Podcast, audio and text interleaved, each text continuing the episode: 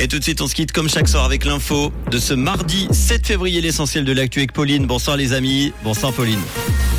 Bonsoir à tous. Les HUG sont les premiers à faire tomber le masque. L'interdiction de la vente nocturne d'alcool est réclamée par Addiction Suisse et du beau temps prévu demain matin. Les HUG sont les premiers à faire tomber le masque. Il n'est plus nécessaire de se couvrir le visage en visitant les patients à Genève. Une décision justifiée par le fait que le Covid circule faiblement dans le canton depuis le mois de janvier et aussi parce que les contaminations diminuent. Le port du masque n'est plus obligatoire pour les visiteurs et le personnel de santé. D'autres établissements en Suisse romande pourraient suivre le mouvement. L'interdiction de la vente nocturne d'alcool est réclamée par Addiction Suisse. La fondation demande que la vente d'alcool soit interdite la nuit dans tout le pays. Elle met en exergue les bons résultats obtenus avec cette mesure dans les cantons de Vaud et Genève. Ils ont pu observer une baisse de 30% des hospitalisations pour intoxication à l'alcool depuis la mise en place de cette mesure.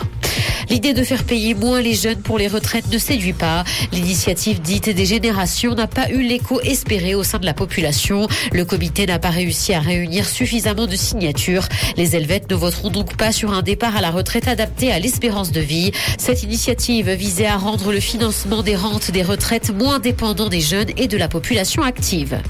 Dans l'actualité internationale, Pyongyang intensifie ses exercices militaires en vue de la préparation à la guerre. C'est ce qu'ont indiqué aujourd'hui les médias locaux. Une parade militaire massive est également en préparation en amont des célébrations de la fête nationale qui auront lieu en février. La semaine dernière, Washington et Séoul ont organisé des exercices aériens, ce qui a provoqué la colère de la Corée du Nord.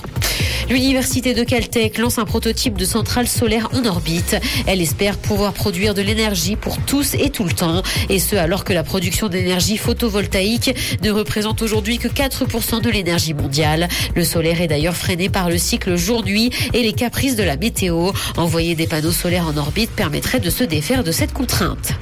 Carnet Rose, Kit Harington et Rose Leslie attendent leur deuxième enfant. Les acteurs de Game of Thrones ont annoncé attendre un heureux événement. Celui qui a incarné Jon Snow a d'ailleurs avoué ne pas être totalement prêt à devenir père. Il précise que leur fils n'est pas non plus de son côté encore conscient qu'il va devenir grand frère. Les deux acteurs se sont mariés en 2018.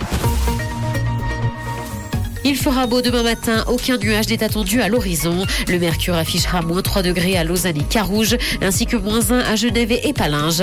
Bonne soirée à tous sur Rouge. C'était la météo, c'est Rouge.